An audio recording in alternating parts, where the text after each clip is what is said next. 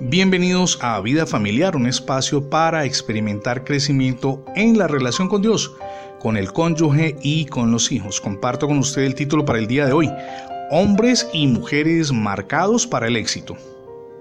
Lo primero y más importante que debemos reconocer es que como creyentes en Jesús somos los hijos y las hijas del Dios viviente. El éxito desde la perspectiva divina no comienza ni termina con lo que hacemos en nuestras vidas. Empieza y termina, eso sí, con quienes somos. Es nuestra condición de hijos de Dios. He aquí la definición de éxito que podemos considerar es la más apropiada. El éxito es el logro continuo de llegar a ser la persona que Dios quiere que usted y yo seamos y lograr las metas que Él nos ha ayudado a establecer. Mi amigo y mi amiga, desde la perspectiva de esa definición, las personas que no tienen fe no pueden tener éxito verdadero. Es posible que asimilen y acumulen cierta cantidad de, riquezas materiales, que obtengan cierto grado de fama, que consigan cierta cantidad de títulos o reconocimientos, que ganen cierto nivel de privilegio o estatus social, o tal vez que cosechen algún grado de poder político o social pero no triunfan realmente en sus vidas debido a que no se han convertido en las personas que Dios les ha llamado a ser. Sencillamente se han dedicado a conseguir sus objetivos y no los que el Señor ha trazado para sus vidas.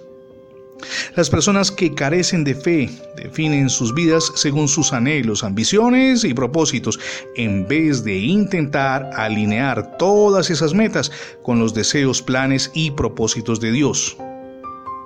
Nadie puede ser próspero desde la perspectiva del Señor y dejarlo a Él, es decir, al Señor fuera de su vida. Lo mismo aplica a quienes se llaman cristianos, pero casi nunca o definitivamente nunca consideran los planes y propósitos que Dios puede tener para ellos. Mi amigo y mi amiga, y permítame hacer énfasis en esto, el mundo tiende a evaluar el éxito en términos de fama y fortuna. Dios evalúa el éxito en términos totalmente diferentes, es de relación, carácter y obediencia. Y lo primero y más importante que Dios desea es que usted y yo triunfemos en nuestra relación con Él, después en nuestra relación con los demás, teniendo en cuenta y como en primer lugar destacándolo con nuestra familia, y luego en nuestro servicio tanto secular como ministerial. Ahora, ¿significa esto que la gente de Dios no puede experimentar fama, fortuna, poder, posición social, logros, notoriedad, utilidades monetarias o tal vez recompensas? En absoluto, eso no significa eso. Significa es que en el campo del éxito, los procedimientos y los propósitos de las personas que se enfocan en Dios son muy diferentes de aquellos que se centran en sí mismos.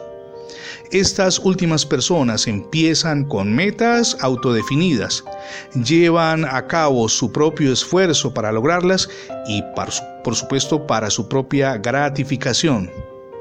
Por el contrario, las personas enfocadas en Dios comienzan con planes y propósitos divinos, es decir, los someten a Él, como dice Salmo 37.5, y permiten que Dios obre en cada nuevo paso que dan. Revise su vida ser exitoso es estar en consonancia con la voluntad de Dios. Si no ha recibido a Jesús en su corazón como su único y suficiente Salvador, es el día para que lo haga. Permita que Jesús reine en su vida, pero también en su familia. Es la mejor decisión que podemos tomar. Gracias por escuchar las transmisiones diarias de vida familiar, tanto en la radio como en el formato de podcast. Recuerde que ingresando la etiqueta numeral Radio Ediciones en Internet tendrá acceso a múltiples plataformas donde tenemos alojados nuestros contenidos digitales. También le animamos para que se suscriba a nuestra página en internet. Es facebook.com diagonal programa Vida Familiar. Somos Ministerios Vida Familiar y mi nombre es Fernando Alexis Jiménez. Dios les bendiga hoy, rica y abundantemente.